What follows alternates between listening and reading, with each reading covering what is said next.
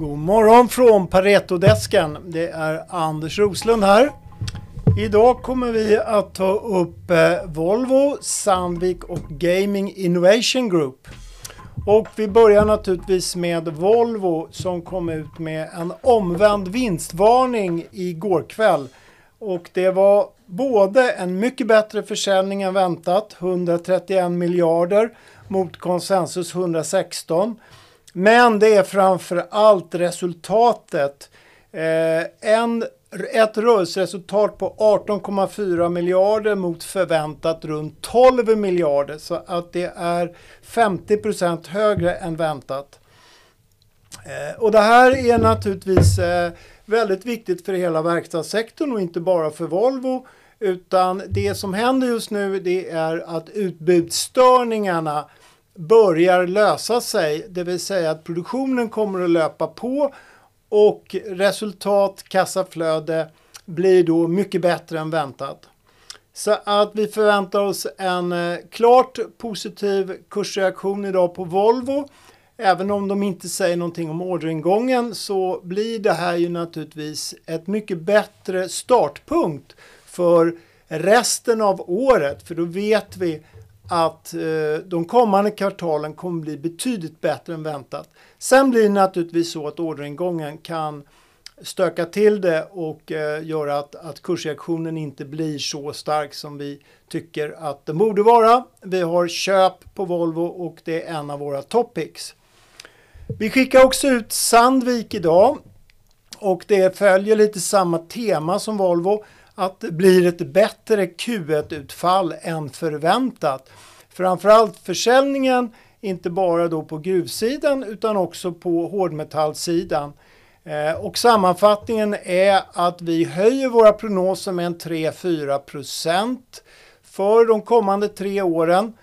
Och vi höjer också målkursen från 240 till 250 kronor och fortsätter att tycka att Sandvik är en av våra topics. Eh, och det är då Volvo, Sandvik, SKF och sen ABB och bland småbolagen Munters. Ja, det var vad jag tänkte säga. Jag skickar över till Georg som ska prata eh, Gaming Innovation Group. Precis, vi skickar ut en uppdatering nu på morgonen inför eh, GIGs eh, Q1 det här i början på maj.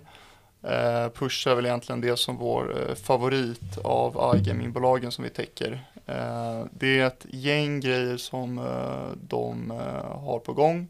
De har ju, kommer från ett starkt momentum inom, eh, inom mediasidan kanske framför allt. Det här momentumet tror vi kommer fortsätta mycket tack vare eh, det avtalet man har med News UK som, som äger The Sun och Talksport. Så vi tror att egentligen det eh, bara det kommer säkra organisk tillväxt här för 2023 på, på mediasidan. Eh, vidare så förvärvade man ju Ask Gamblers från eh, Catena Media i slutet på 2022 som konsolideras här i, i början av februari.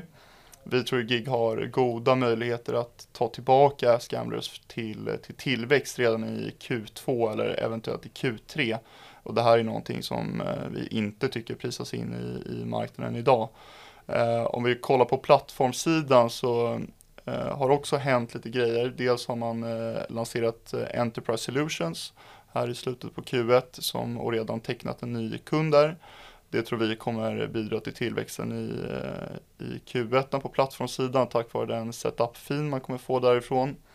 Eh, och sen eh, är det viktigt att komma ihåg med, eh, med plattformssidan att man har 30% av, av avtalen egentligen är i så kallat premature phase, det vill säga att de de har inte, gått, de har inte varit live i mer än två år.